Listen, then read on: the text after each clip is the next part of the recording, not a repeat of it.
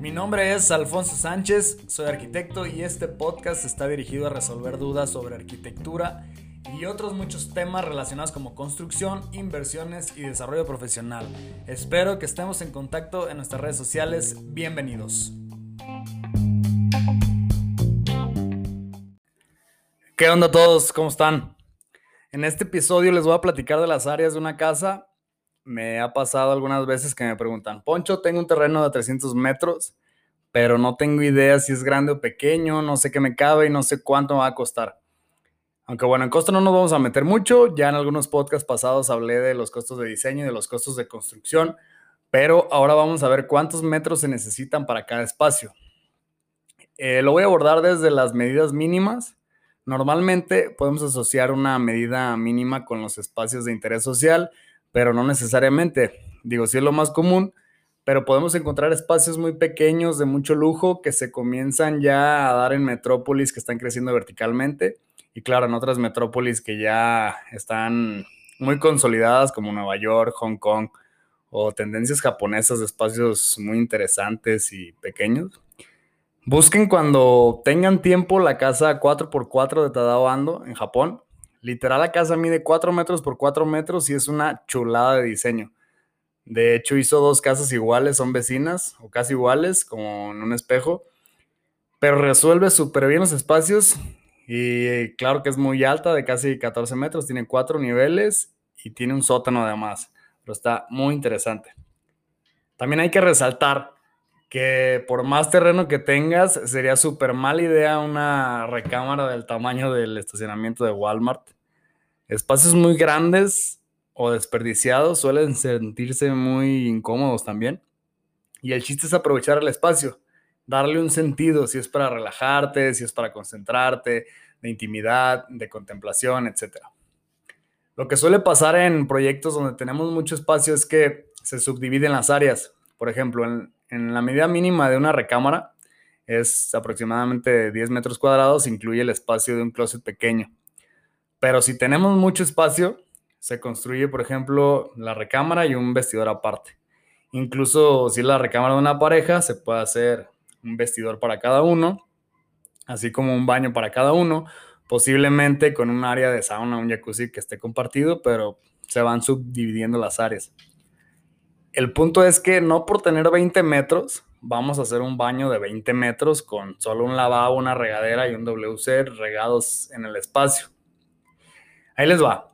Las áreas indispensables son la recámara, que recomiendo tenga mínimo 11 metros cuadrados, la principal unos 14 metros cuadrados, el baño completo de WC, lavamanos y regadera eh, cabe en 5 metros cuadrados. El medio baño puede estar en la mitad. Un cuarto de cocina, 7 eh, metros y medio con los equipos muy bien distribuidos. Y la sala de 16 metros cuadrados, imagínense un espacio de 4 metros por 4 metros.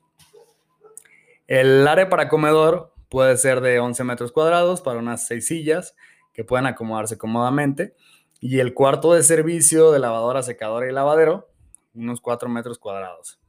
Que considerando dos recámaras, una sencilla y la principal, más todo lo demás que dijimos, nos dan unos 68 metros, a los que hay que considerar el área de distribución como pasillos o puertas en un 10% más, más o menos. O sea, en 75 metros cuadrados nos ajusta lo mínimo indispensable con las medidas en donde nos caben las cosas. A partir de ahí, yo creo que en un espacio grande, con un buen presupuesto, crecerán los tamaños de cada área cuando mucho unas tres veces. Eh, más o menos las mismas áreas que ya dijimos, en 220 metros cuadrados, yo creo. Este, a partir de ese tamaño, yo creo que va a crecer solamente con áreas extras como cochera, alberca, jardín, gimnasio, cine, más cuartos o muchísimas cosas que se pueden adicionar.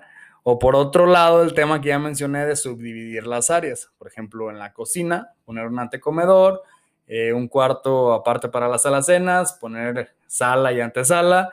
Eh, también se usan cuartos de herramientas en la cochera, patios centrales, espacios para espejos de agua, esculturas, pues temas que ya van agregando valor, confort y lujo a las casas.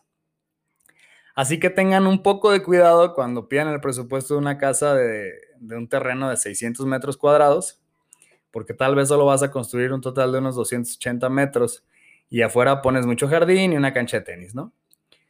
También debemos considerar que en la mayoría de los fraccionamientos te piden respetar sin construir una línea de 5 metros al frente de todo el terreno y otros 3 metros a toda la parte de atrás y a veces hasta 1 o 2 metros por los lados. Entonces varía mucho, depende de las zonas, pero a veces pues un terreno de 200 metros cuadrados realmente tiene solo para construir unos 130 metros cuadrados en cada nivel. Puedes hacer dos o tres pisos. También depende si te permite construir a mucha altura. Hay veces que te permiten construir solo hasta 10 metros máximo, depende también el lugar.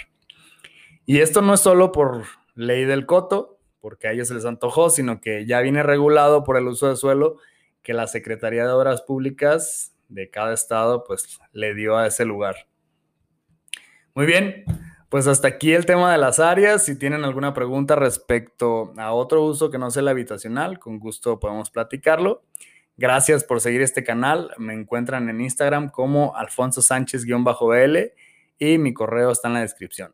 Estamos en contacto en un próximo podcast.